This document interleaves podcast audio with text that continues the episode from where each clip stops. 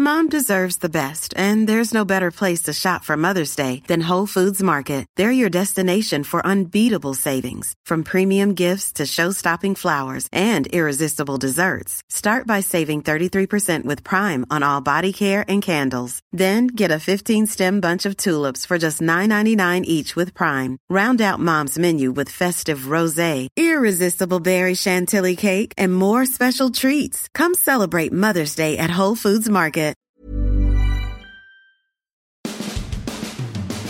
You know, after two very extraneous days in which Tom Brady threw about 80% of the passes, he needed a day off.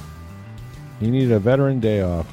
Made perfect sense after taking 11 previous days before the two days, but it's clear that they're going to uh, try to save Tom Brady's arm. And I, I'm still waiting to see. We don't know because we haven't been told yet by Todd Bowles whether Brady's going to play in this final preseason game or not.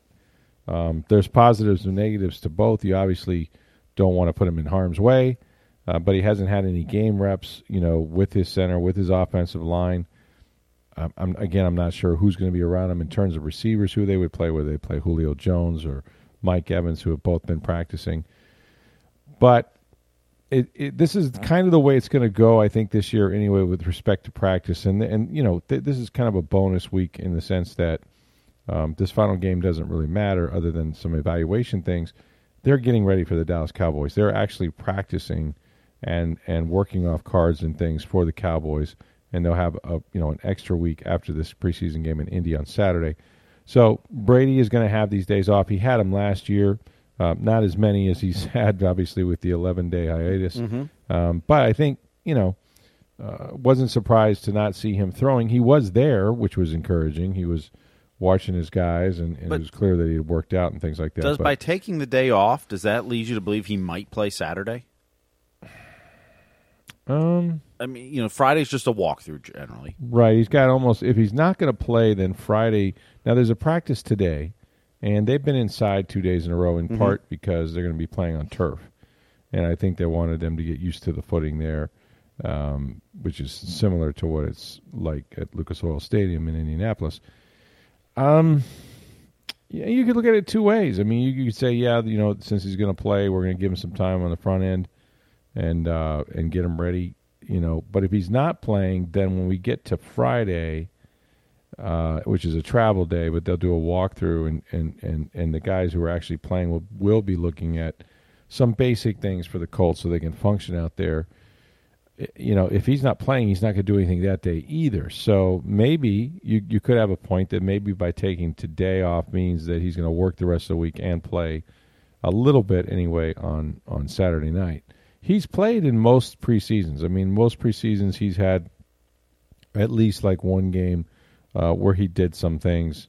And I think last year uh, he might have played in the final game or the next next to last game, uh, uh, and and he threw for you know quite a few yards for for the brief time he was there. So who knows? Um, it's it's obviously basically whatever Tom thinks he needs, but with a new offensive line, and they continue to say, you know that uh, what me worry about the offensive line. They haven't announced who's going to start at left guard. I, I think tryouts are over. I could be wrong about that. I think I think Luke uh, Goedeke is going to be the he's going to be the left guard. I really do because I, I think he's he continues to line up there with the starting group in practice every day. Um, it, it it seems like they drafted him for this purpose, and they have made many um, not excuses but sort of uh, they're not too freaked out about the two holding penalties and giving up a sack in his first start last week at Tennessee, and they actually think that in some ways, you know, you get those out of the way, you realize what you can and can't get away with, but otherwise, um, as Byron Leftwich told us today, said something about worrying about uh, the, you know the the status or or sort of the offensive line. And He goes, "You mean me worry or you guys worry?" it's like, well, okay, if you want to play it that way, sure. How about the fans worry? Um, but they are kind of you know kind of whistling past it, and um, you know all that matters is what happens when they get to Dallas. I mean, you know, even if they were to play poorly, you know, against Indianapolis, wouldn't be a good sign, but doesn't necessarily mean anything. Uh, but you do think you you know you want as a group you want the five of them to be out there. You want them to uh, make the right calls um, pick up the stunts and the twists and everything, see things together, uh, and protect whoever's back there, whether it's Brady or Blaine Gabbert or Kyle Trask. So I tend to think, uh, personally, would I play Tom Brady? Probably not. I tend to think Brady will play a little bit in this game. I, I just think that been away for 11 days, uh, didn't have the benefit of the scrimmage time that he, he would have gotten at Tennessee. So really has had just one practice against Miami where there was, you know, some simulation of a game uh, without contact, however. And I just think it's different when you know guys can put you on the ground and they could put the receivers on the ground. So I, I, I tend to think he's going to play some, but hey, don't make your plans on Saturday night around what I say because if you do that, you're probably not going to be happy with me, and I don't want to hear it. So, uh, meanwhile, you were at the Tampa Bay Rays. Uh, they win, win, win. All they do is win, win, win, no matter what, what, what. Extra innings this time, which they've been bad in extra inning games. I think overall. I think they were eight and nine going in uh, in extra innings, so now they're nine and nine, I believe. Yeah, but yeah, they've won what? they've won ten out of twelve. The only 2 mm-hmm. losses in that stretch were in extra innings. Were extra innings, yeah. One of them, the one to the Yankees, where they took a three-run lead in the top of the tenth, and then Ugh, walk gave off the Granny. slam. Yeah, yeah. But they uh, and Taylor Walls, you thought maybe they were going to blow it again tonight. Mm-hmm. Uh, Taylor Walls trying to throw out Mike Trout to end the inning, throws it in the dirt. Isaac Paredes didn't have a good foot, footwork at first, wasn't able to scoop, and the Angels score a run. But then Taylor Walls comes back, gets a sac fly to tie it and they go to 11, and then the Rays win it in the 11. Yeah. Shane McClanahan Pitt was dealing again. No decision, you know, but it, it, he is the one. I was a little concerned because I think after the All Star break, there were a couple starts where his velocity, the velo, you know, it's all about the velo, mm-hmm. um, was down from his usual 199, 98 to probably in the mid 90s or you know 96, 97 in their range and it kind of looked like, well, you know, and he's in this area where he's never been before in terms of innings pitched and things like this. And this is the time when um, you might start to get a little bit of dead arm, and then you worry about is there an injury there and that sort of thing. The at bat that he starts the game with Mike Trout, if you watch if you watch that sequence of pitches, he gets him on a fastball at 100 miles an hour that has arm side run, and Trout, who as you know has one of the quickest bats in, in the majors. Um, is just you know a superstar, he just overpowers him, and you just don't see that very much. You know, uh, to Mike Trout. You know, mm-hmm. uh, Shohei Ohtani gets gets gets two strikes on him, and he bends a curveball on the outside edge that Ohtani just never saw, and and he's still standing there at the plate with the bat in his hands. I mean, that sequence, that first inning was as impressive of an inning that you could ever see against baseball's two greatest players, arguably. Um, yeah, he struck him out both their first two at bats. Yeah, each time, right? He came back and did it again. So, I mean, he, he has had one of the best years I've ever seen a race pitcher have. Now, I don't know, I don't even know his record, which might be a good thing. But whatever it is, it should be much better than it is, mm-hmm. um, because it doesn't seem like they ever get him any runs. And, and, here again, he went six innings. He got off the hook a few times, uh, didn't give up a run. His ERA is incredibly low. Uh, he's third, I think, in strikeouts or was entering the game. Yep. He does everything. He, he's he's just you can't. If he's on the mound, you're not going to get him. You got a, a, tremendous chance to win. Is he the best left-hander in the game today? Have to be right. I mean, I mean Kershaw probably the best season of the lefties. Hurt, right? So mm-hmm. you can't count him anymore. Well, um, I, don't, I don't um, know if Kershaw is at the top of his game. I mean, you know, he's phenomenal no, pitcher. Probably not, that, but, but yeah, you know, to have four pitches as a left-hander that you can command for strikes and, your fastball run, be at hundred. Yeah, you throw a honey and have four breaking balls and or changeups and a slider, um, and throw them all for strikes. Here's the thing: it's really interesting as a hitter. You go up there and you go, "Okay, I want to get him early. I want to get him early in the count because if he gets two strikes on me, I'm done. Like I'm done. I, I have to get this guy early." And then before you know it, you're zero and two, and it's over. And and he doesn't you know, he's very efficient for a guy with as many strikeouts as he has, and he has a ton of them, right? He he doesn't use, you know, very many pitches to get out of an inning. I mean, he averaged probably about 11, 12 pitches an inning in this game. You know, it's just so impressive, so impressive the way he works, and just his demeanor never changes. Mm-hmm. He's stoic out there. Um, yeah, just just unbelievable year, and, and I don't know who else is up for it for the Cy Young in the American League. You know, I don't. Well, Verlander's got the best ERA. Okay. He's at one eight. He's sixteen and three with a one eight seven ERA. I mean, sixteen and three. Yeah. Listen, records used to be everything. McClanahan's eleven and five with a two twenty. Uh huh. Now McClanahan's got the lowest batting average in the American League against That's what it was. One eighty five. Yeah. He's he's uh, just behind Verlander and WHIP, which is walks and hits divided by innings pitched. Yeah. 0.85, 0.86. So I mean, they're right there. I mean, Tony Gonsolin's having a phenomenal year for the Dodgers. Sixteen and one, two ten ERA. Wow. and a one sixty nine batting average against. I'm going to guess Verlander wins because they won't want to hear from Kate Oh, yeah. Upton if he doesn't. Yeah, and Gonsolin's the. National League, of course. So McClanahan, Yeah. Verlander, in the American League. Yeah, Kate Upton will have a conniption if if he doesn't win this time. So. Dylan Cease is doing well for the White Sox, Mm-hmm. but yeah, I mean McClanahan and, and it's probably McClanahan and Verlander in the American League. Right. Yeah, they'll give it to the old guy. They'll say, "Yeah, Verlander."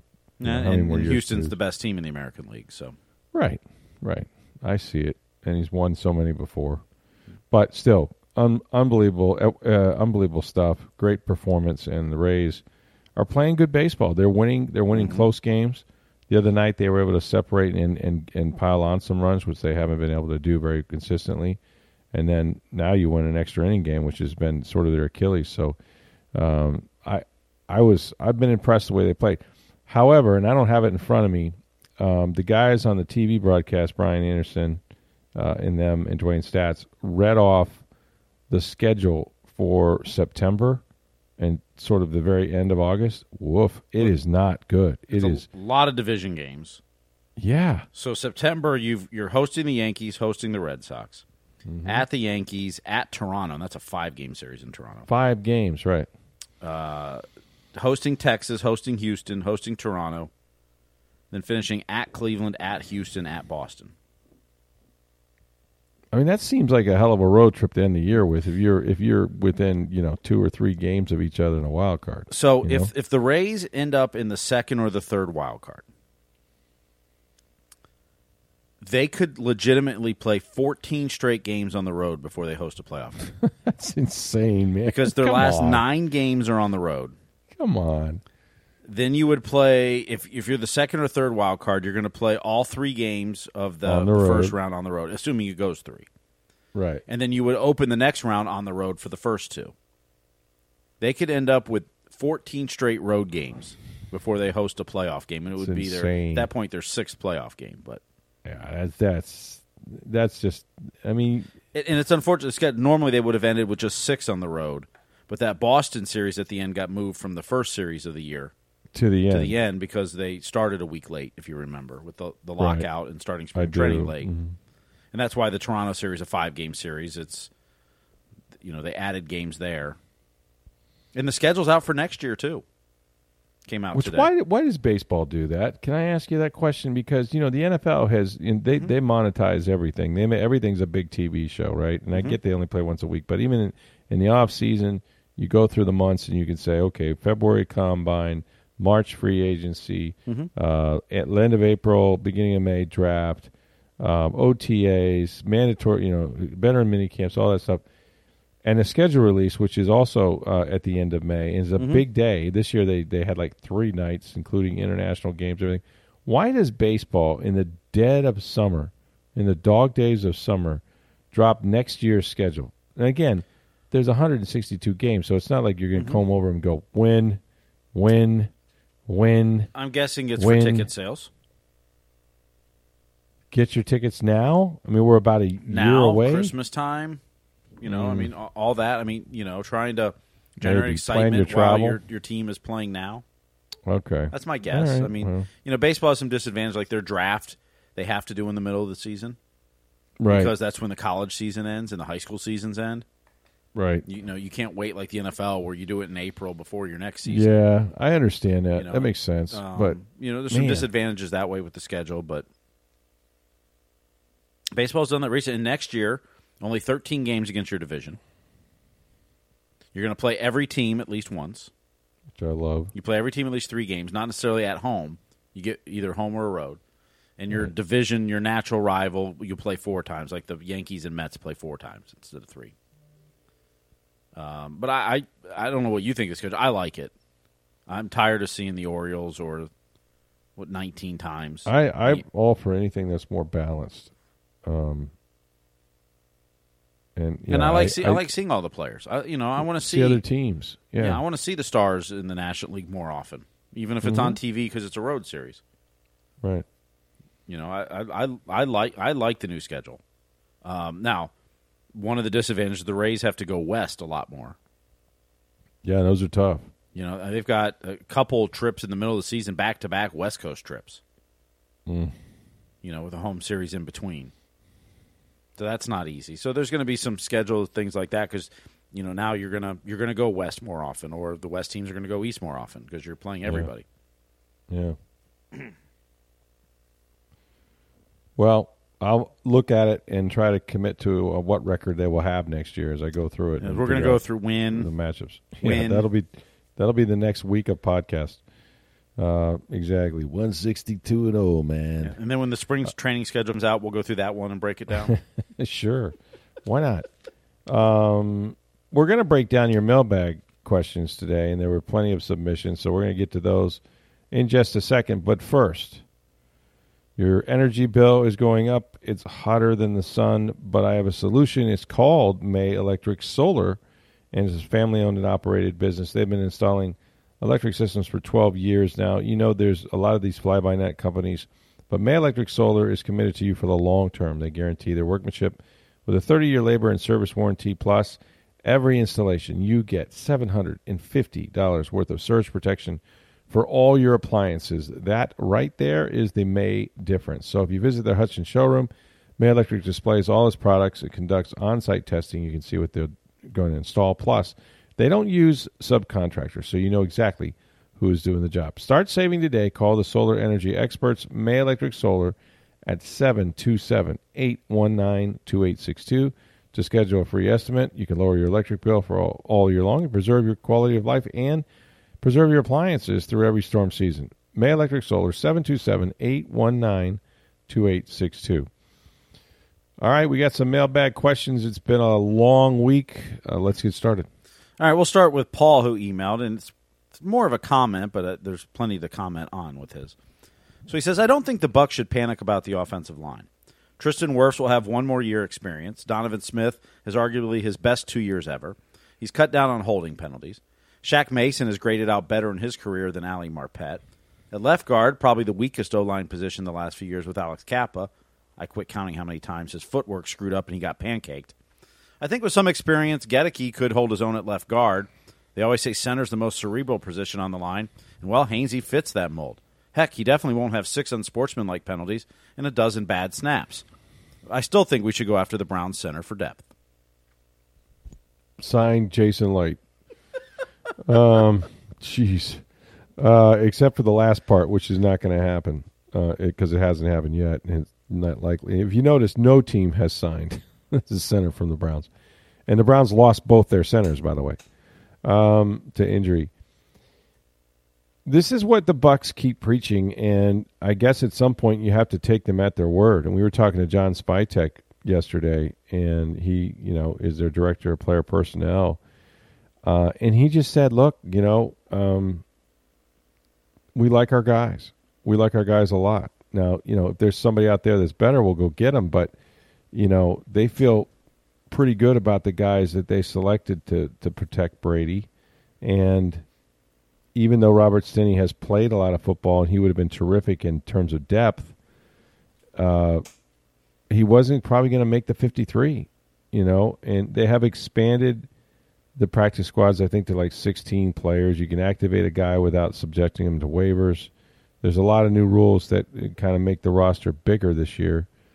Um, but I, you know, I think the guys that are playing are the ones that are going to be playing this season, and I think you know, Donovan Smith is as good a left tackle as there is in the game. Uh, he hasn't made the Pro Bowl, which I don't get, but um, you know, at times he can get a little lazy, but for the most part, you know, durable, doesn't miss any plays, doesn't give up a ton of sacks, just really steady. That's what you want in your left tackle. Um, they've liked what Hainsey has done. Hainsey, for all the things that he's not, one thing that he is is he's really smart, and he hasn't made a lot of mental errors, which at, at that position, that's what gets your quarterback killed. So, um, you know, he has picked up the stunts and the twists and the blitz, and as far as I know, he's called a good game. You know, in terms of relating the defensive fronts uh, to the quarterback. Now, whether Brady is completely comfortable with him, I don't know. That remains to be seen. Obviously, he's upset that Ryan Jensen got hurt. You, you know, that's the quickest way to Tom Brady.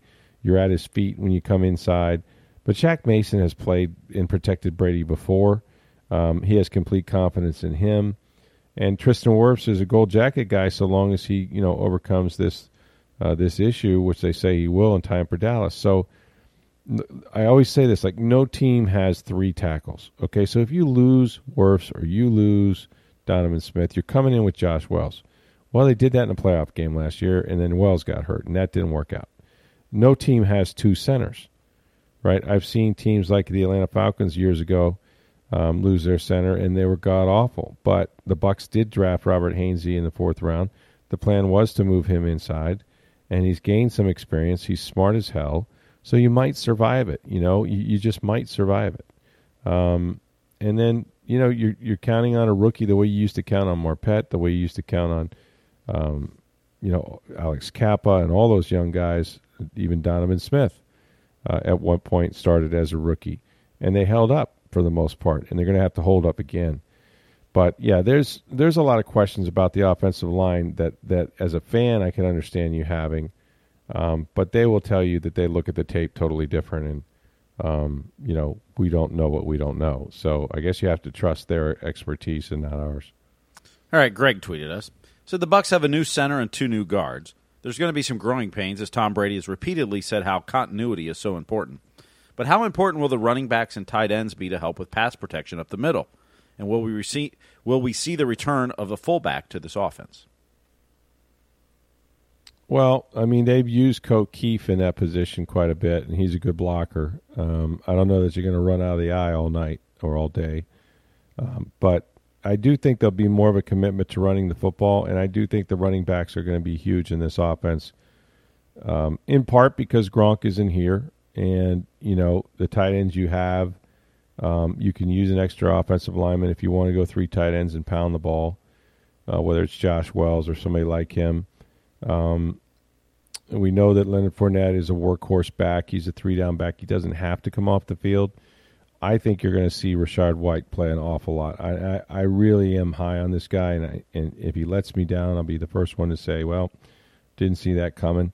Um, but he's you know he's a smart guy. That's the first thing you need in in in the league is smart football players. And when I say that, I mean assignment ready dudes. You know, there's a lot of guys that are willing to stick their face in there and and pick up blitzes and block, um, but you got to know who to, who to block. And I think I think in this case, White, you have both.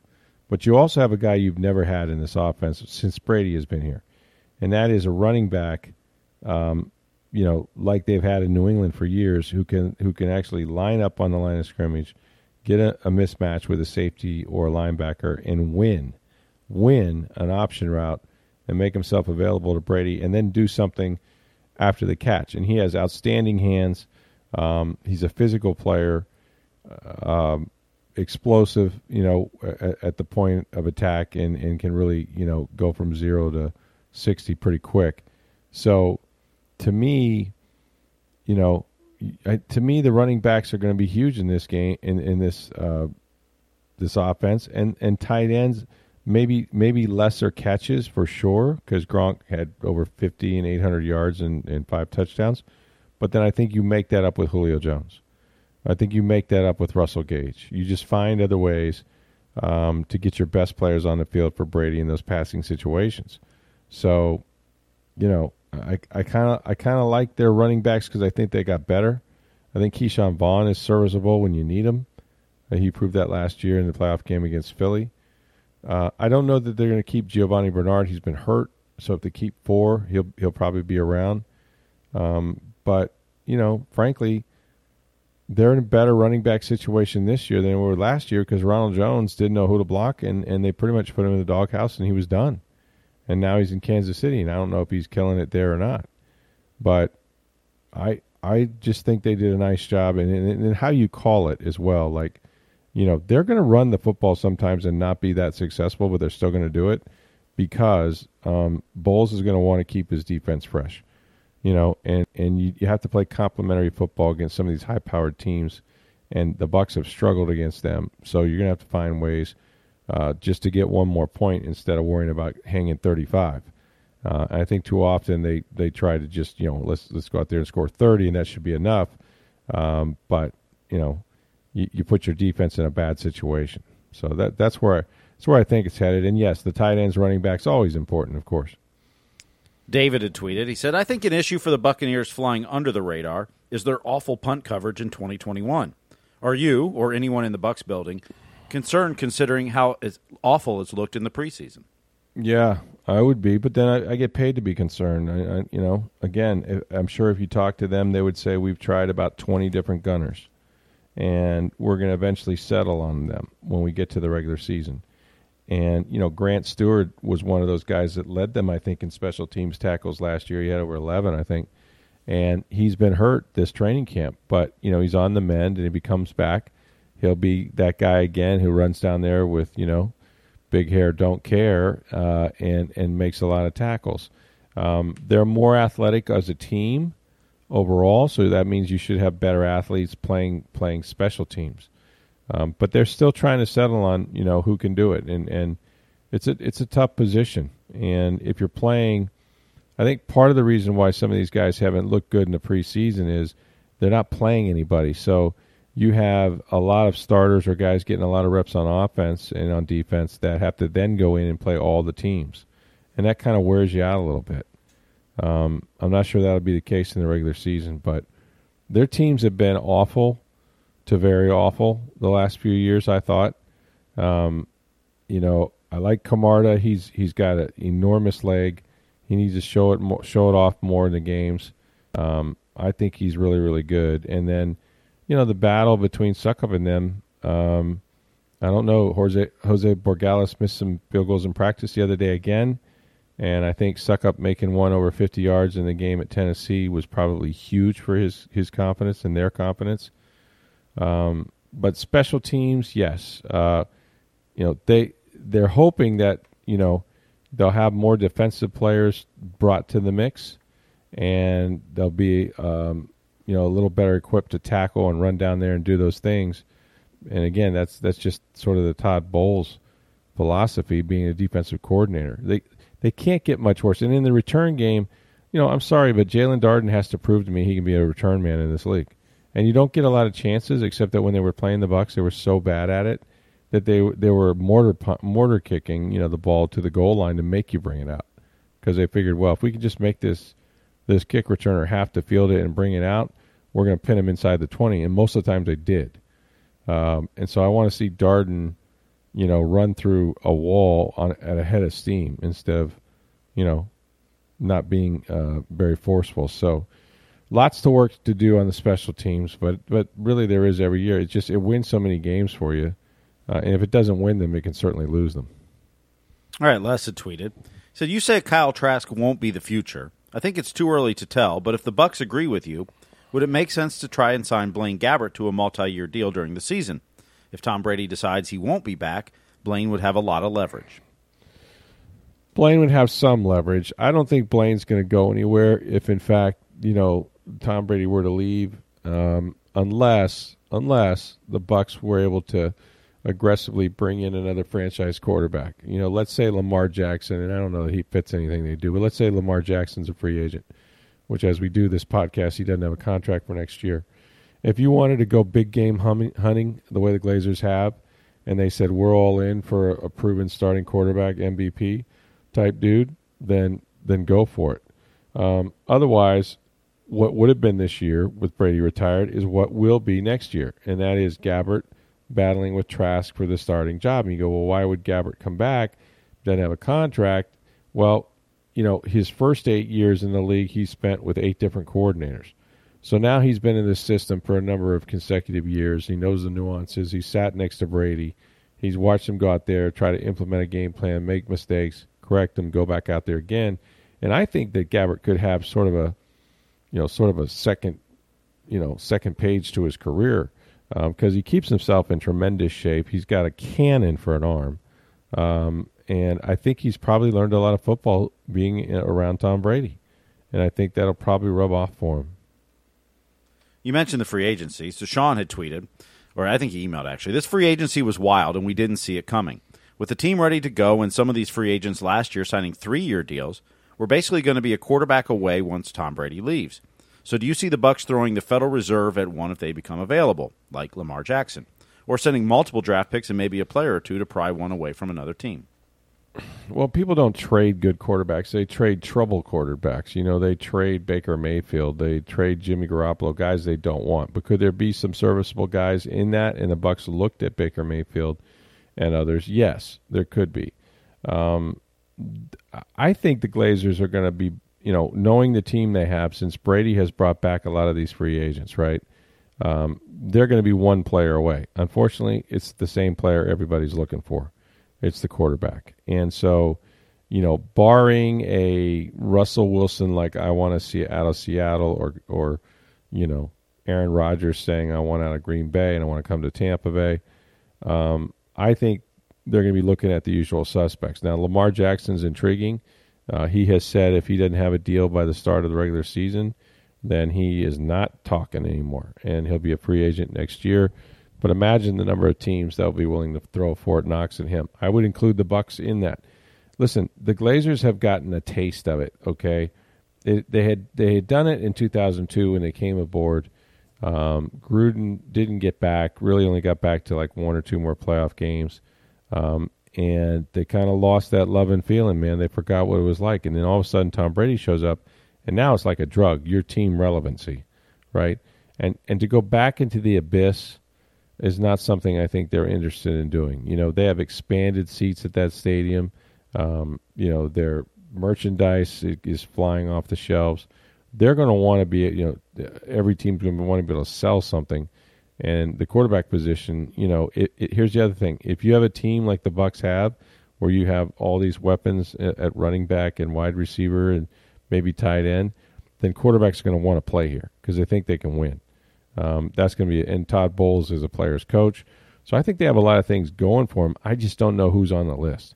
I'd be surprised. It, it you know, maybe not surprised, but uh, I guess it would be odd if they just say, okay, we got our two guys. You know, we're we're closed for business. Yeah, we lost Brady, um, but we're good. You know, with we're good with Blaine, we're good with Kyle.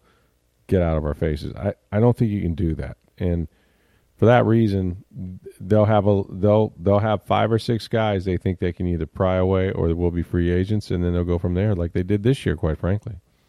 All right, CB sent us a note. It says, seeing how Tom Brady just had 11 days off, would this help his Bucs cause in trying to re-sign him after the season, if he plays again, of course?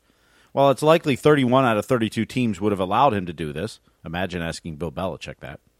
The fact is, the Bucs did it and also kept quiet as to why he was gone. It has to mean something if Tom is looking for another break in future training camps. I don't think Tom Brady can have a complaint about the Bucs in the three years he's now three years he's been there. I really don't. I don't know what it would be. Honest to God if you didn't like the coaching or you didn't think they were as accountable or your team wasn't as disciplined because of it, okay, fine, I'll give you that. With Bruce Arians, you still won a Super Bowl with the guy. I mean, let's not forget, you won a Super Bowl with two coaches in your life.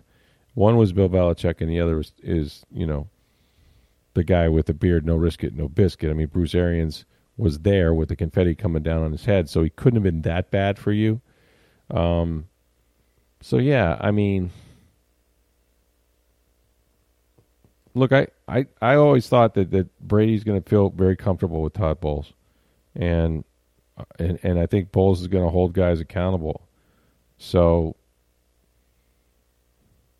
I I just feel like this is his last year here, you know, uh, and and I don't know that he's going to play it beyond this year anyway, because unlike last off season, he knows what he's doing when he quits. And now where the family and all that fits in because he had this you know sort of unexpected 11 day hiatus. I, I don't I don't know. I don't know what what what does 46 year old Tom Brady want. I think they would give him anything he wanted, as so long as we get to the end of the year and he's still functional. I was always told that that what will get him out of the game is an injury. you know, something serious enough to where he'd have to rehab it and go like, "Nah, I'm good." Um, but as long as he felt good, he would continue to play. Now, you know, with the kids, with everything else, with the job at Fox waiting for him, maybe that changes his mind. Um, but yeah, I quarterback man, if you don't have one, it changes everything. But they're going to have a good football team, and, and, and you should be able to attract them. Ryan Reynolds here from Mint Mobile. With the price of just about everything going up during inflation, we thought we'd bring our prices down. So to help us, we brought in a reverse auctioneer, which is apparently a thing. Mint Mobile unlimited premium wireless. Ready to get 30, 30, bit to get 30, bit to get 20, 20, 20, bit to get 20, 20, bit to get 15, 15, 15, 15 just 15 bucks a month. So, Give it a try at mintmobile.com slash switch. $45 upfront for three months plus taxes and fees. Promo rate for new customers for limited time. Unlimited more than 40 gigabytes per month. Slows. Full terms at mintmobile.com. All right, we'll switch to the Rays, and Craig had tweeted us. So we saw a fan favorite Brett Phillips get DFA'd earlier this year because of the bat. Could we see another in Ji-Man Choi? He's not started since Friday now, when he sent this note. Batting 150 his last 30 games, also has been on a steady decline since 2019. I guess this is why they tried to get Freddie Freeman. Buy or sell, Ji-Man Choi gone before the end of the year. Steve Versnick, what Before the end of the year, no. at the end of the season? Is there a chance? Is there a good chance he's not back next year? Uh, the way he's playing right now, yeah. Yeah. See, I, I, I think that we're seeing the last of him here. And I don't even know. I mean, Is- are I there mean, who else would you that- play at first base? I mean, that's the whole question. is who else would you play at first base? Ramirez could play there. He's not very good. Um, we saw Paredes had some bad footwork tonight. Paredes which, I mean, some- it was a bad throw from Taylor Walls, but But are we really playing Ji-Man Choi for his glove? That's pathetic. I mean, his glove is good. Don't get me wrong, but it's not like, you know, he's not Keith Hernandez down there in his prime. Let's be honest. no, no, not even close. You know, he's just the best they have. So, uh, how much how much defense really are we sacrificing if he's not the first baseman? I mean, that's not why we're, that's not why they got him. They didn't get him Well, to play for. It just turned out to be an added yeah. bonus that he could do it. And the other part of this is all those guys that play first. Okay, you know Paredes, Yandy Diaz. You said Harold Ramirez. If Yu Chang, they're all right-handed. That's bats. true. I mean, Ji-Man Choi is your left-handed bat at first. Who else you got? No, you're right. Is he struggling right now? Absolutely, he is. Yeah. And uh, long-term prospects here, I don't know how good they are, but he's your only left-handed batting first baseman at this point. Well, he's just got to get out of his funk. Mm-hmm. I mean, you know, he's had moments and where he could carry you for a week or two, but Yeah. And this week he hasn't started much because they've been facing left-handers. right, that's true. You know, he started he started on Wednesday night because it was a right-hander. Now today in the day game is going to be a left-hander going. He'll probably be on the bench again. Yeah. He doesn't he doesn't start against left-handed pitching. I think that hurts you too. Like, Mm-hmm. I'm sorry, but like, you know, again, at the lower level that I played uh, in college, if you're not in the lineup, it's really hard to play one day, not play, then play again. It just is. Come off the bench and having that bat or two, it's just hard, man. You know, mm-hmm. you just don't get in any kind of a rhythm. You know, once in a while, like you, you'll, you know, you'll have a good day and you you can get by, but for the most part, man, it's it's just about hitting is like anything else. It's just it's confidence. Sports is all about confidence, and the more you're up there, and you know, more chances you have to, you know, not just fail, but actually get a feel for everything and see the baseball and not be jumpy. The other thing that happens when you don't play, you feel like um, I've got to prove my worth here. I need to get a couple knocks today, or I'm not going to be in the lineup tomorrow.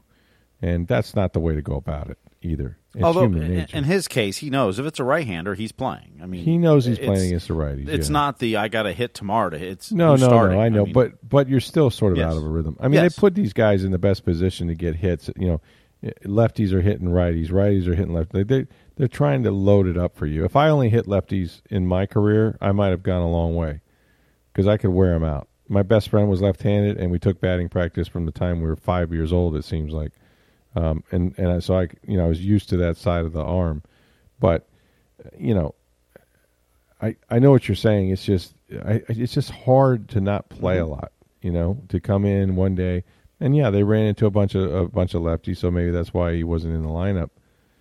But he's got. I mean, he's got to get going. I I like Ji-Man. G Man has is surprised me uh, over the years, but I don't know that you win a World Series with him at first. I just don't like that.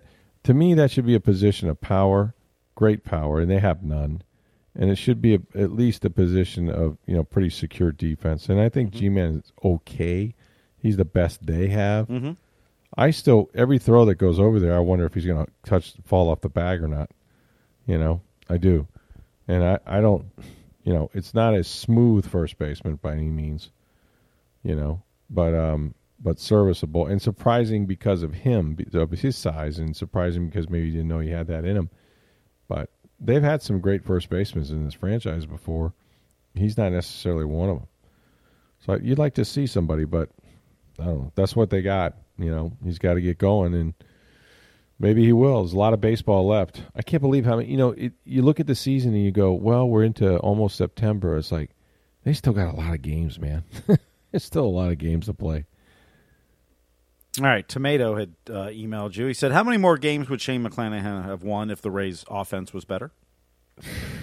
Well, look at his ERA, and then look at the runs that the Rays don't score, and then you figure if his ERA is two and they score three, you know, during the time he's in there, he probably wins the, the majority of them. I mean, wins and losses are have kind of gone by the side unless you have a lot of wins and a, and few losses. You don't notice really the record as much. You do notice the ERA and the WHIP and all those things. Um, but I think McClanahan, the way he has pitched, had they supported him, which they have not, um, then we know their offense doesn't hit home runs, which is the biggest problem. They don't run the bases, which is also an issue. Had had they supported him, I think you could have had a year similar to what the David Prices or the James Shields back in the day had when they were, you know, either winning Cy Youngs or or, or All Stars. I mean, and he was an All Star, but I, I think you would have had a hell of a lot of wins. You know, it's it's there's he can't, you know, he can't hit it too. So if he comes out and he pitches like he did the other night, six scoreless, what what else could he have done? You know, somebody's got to pick him up, and that's how the win loss thing gets kind of skewed. Um, so yeah, if he had more offense, like if they come out in the first inning and had the bases loaded with one out, and they get a couple knocks, and all of a sudden it's three nothing, and he goes out of the game in the sixth a three nothing lead, he gets the win. You know, when he goes out and it's zero zero, and then you know the bullpen gives it up, and it goes back and forth till you get the extras, he's not on the hook for anything. So it's kind of the luck of the draw a little bit. But he certainly has pitched well to have a much better record than he's sitting with now, and I don't even know what his record is. Eleven and five. Okay. Well, to me, he probably could could or should have about five more wins. All right, rooting for UF had tweeted us. He says, assuming the Angels cannot afford Shohei Ohtani and Mike Trout once Ohtani gets to free agency, Rick, you now own the Angels. Congratulations. What do you do? Assuming they don't have them anymore. Assuming you don't have the money to re-sign Ohtani Oh, because you got Trout under contract when Ohtani becomes a free agent. so I get nothing back for him. You could trade him beforehand. It's tough. It's tough, man, because that guy's a draw. In addition to being the best player in the game, he's he's a, he's a two position guy, and whatever I'm paying him, I'd have to pay two players to get them. Imagine what you have to pay a player um, to be your ace of your staff that throws 100 miles an hour and doesn't give up, you know, more than two or three runs a game. What's that guy just by himself worth? Okay, now add to it a guy um, who can rake the way Ohtani does. You know, so no matter what you pay him, you'd be paying two players superstar wages. You know, I, I I don't believe in getting rid of superstar players unless I get such a bargain and such a volume of, of top prospects throughout, you know, a bunch of systems. I, I just you know, it's still a game where you're selling tickets. People want to see him. He's a draw, right? You know, from what I understand in listening to Joe Maddon talk and the story that Marc Topkin wrote, they just have no co- cohesion between the bench and the front office. You know, like the guys in front office run everything, and as Joe said, they should just put on a uniform and sit down there. Um, so they've got some they've got some structural flaws that go well and beyond their talent. You know, and I don't know how you fix that. I don't. I think you have to have the the right manager and the right general manager that you know while analytics are important, um, let the bench coach coach. But I can't fathom how you can have Mike Trout, Shohei Ohtani, and then the two best players in the world, um, and consistently get your brains beat out. And then you fire Joe Maddon when he's about two or three games below 500, and now your baseball team's about 15 below 500. How'd that work out? You know. So they've got to find some kind of rhythm between management, the manager, and the front office, or it won't matter who owns that team. You know, but I'm not into trading away great players unless it just, you know, fills the entire coffers of my minor leagues for the next ten years. You know, and then throw in a Coke machine like, you know, like they did in Moneyball. You know, what's mm-hmm. that? You want Cokes? Yeah, I want. I want you to pay for my Cokes all year long. Do that as well. All right, we'll end on this. And Go Snarf had tweeted. He says, "Is it considered okay for a guy over the age of forty to wear a jersey to a game if that jersey of the, is of a player older than them? This may require the input of fashionista Tom Jones." Well, we're going to go to Tom Jones in our fashionista report right here, right now. Dun dun dun dun dun dun dun dun dun. dun. We should call him at you know this god awful morning time that we're doing this podcast. One fifteen Just a.m. Yeah, he's probably. Oh, you gave it up. You gave it up. That's right, folks. We do this for you at 1.15 in the morning because it's important. Um, let's summon the great Tom W. Jones, and we'll get a response. And his response is, and I think, to me, so it is written, so let it be said. He said, I've always thought it completely lame for anyone to wear a jersey with the name of an athlete who is younger than the person wearing the jersey, especially if that person is older than 40. Perfect. To me, that's the rule. That is the rule. But what if you're 44 and you're wearing a Tom Brady jersey? No, can't. The, the player's older than you. Mm. So you're saying there's a Tom Brady exception here? Well, I- I'm asking if there is. Well, let's see. So no one can wear a jersey with the name of an athlete who is younger than the person wearing the jersey, especially if that person is older than 40. But I'm saying the person could be 44 and they're still younger than Tom Brady. I mean, it's a technicality. I guess you could get away with it. I still think it looks stupid. To be honest with you, and this is just me, I think anybody over the age of 25 wearing a jersey looks stupid. Am I wrong about that? But then again, I think it looks oh. stupid for baseball managers that are 75, like Tony La Russa, to wear a freaking uniform on the bench. What about Joe Maddon looks still wearing cleats? That looks stupid. okay. Um, they should all dress like Connie Mack back in the day. You know, put a suit and hat on. I, I'm not jersey. I have owned exactly zero jerseys in my lifetime. Zero.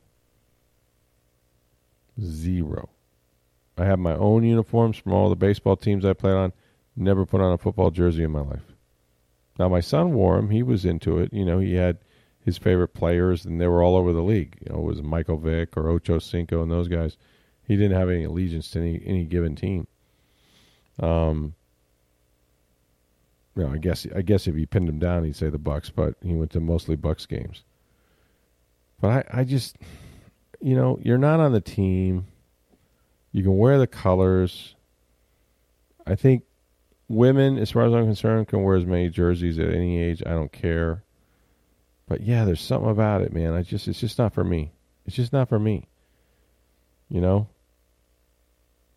How do you feel about it? You you don't do you do you wear do you own jerseys? I I've got some from many many years ago, but I haven't. You- you I haven't don't worn wear them, in- right? I haven't worn them in years. Yeah. No, I don't. I generally I wear I wear golf shirts. I like the rule that Tom has put forward, but we're going to have to see if he has an addendum because if there's a Brady rule, you know. The I, I have no problem if you want to wear a jersey. I, I don't. I choose not to. Wear whatever It's you wanna wear. Yeah. Yeah. All right. I mean, jerseys are better than what a lot of people wear just regularly. anymore. Well, you got that. That's true. it could could be the tank top or something like that. Could be worse, I suppose. So, how about if you put your name on it and not the player's name? Do you see those anymore? yeah, yeah, the personalized ones. Personalized? Absolutely, Yeah, I have no problem with it. You know what we do when we go to visiting stadiums? This is kind of fun. Mm-hmm. So, um, the further the game is from Tampa, the more eclectic collection of jerseys you'll see. Because people relocate 20 years ago, 25 years ago, and they have their Bucs jersey, and the Bucs come to town for that one game, and they put it on, and you go out there, and you see like Chris Simms, and you're like, wait a minute, is that a two jersey right there? Is that a Simms jersey? You know, the you still the mo- the most common jersey you see on the road is who? Who do you think? I'll help you, Mike Alstott. Yes. The the A train is still far and away the most popular Buc worldwide. Um, after that, it can get it can get a little skewed. You'll see um, you'll see some Sapp. You'll see some uh, Simeon Rice. You know you know you'll see some Ronde Barbers and things like that. Um, but but every once in a while you'll catch some bizarre one. You know, and it's and it's fun to try to go through the audience and and we write down. Sometimes we're bored and we're there before the game way too early, so we'll get a tablet out and we'll start we'll start counting how many how many Brady jerseys, right? How many uh, the current jerseys? Now, now what are the outliers? What are the weirdest ones? And you get like bonus points if you find one that's like, you know, Tom Tupa. Like a Tom Tupa jersey would be would blow would blow away the game. I don't even know what the point value would be. Um, but you will you will come across some some interesting ones, you know, because the, again, the further away you go, the older the jersey is, and the more bizarre it might be, which is really fun. All right, thanks for your mailbag questions. Tomorrow we're going to have Matt Baker. We're going to talk a lot of college football. I think this is the first week they're going to have games. Steve, is that Week right? zero. Week zero. Yeah, it's like 12 games or so this weekend. Yeah. Uh, what Northwestern, Wisconsin, or no, no, Northwestern, Nebraska? I think is probably the biggest one. But Florida State plays Duquesne. day? Is there an actual college game day this Saturday? I'm sure there's a show. I don't think they're on the road though. It's not the yeah. Yeah. So until you wake up and you eh, they're coming to your city, like it's not college football season to me. To me, mm-hmm. once once those guys are all in the you know in some city, then it is. But I'll watch. I'll absolutely watch. And uh, so Matt Baker tomorrow, and we're going to have, um, of course, the Bucs are going to continue their preparations for the final preseason game against the Colts, and then the Rays and the Angels go at it again. Going for the So, sweep. yeah, this could be it. Bring your brooms. Bring your brooms to the trop. They need you.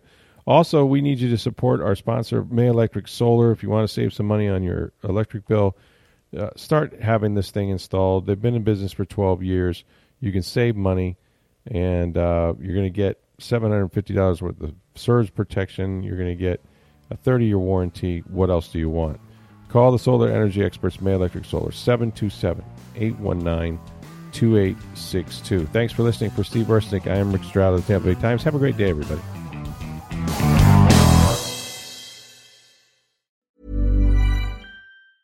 Hey, folks, I'm Marc Maron from the WTF Podcast, and this episode is brought to you by Kleenex Ultra Soft Tissues, your ally to help tackle your allergy symptoms this season. I love the change of seasons, but nobody loves pollen and all those other things floating in the air that make you sneeze during this nice weather. Kleenex Ultra Soft Tissues are hypoallergenic and allergist approved, so fight back against watery eyes and runny noses without worrying about irritating your skin. For this allergy season, grab Kleenex and face allergies head on.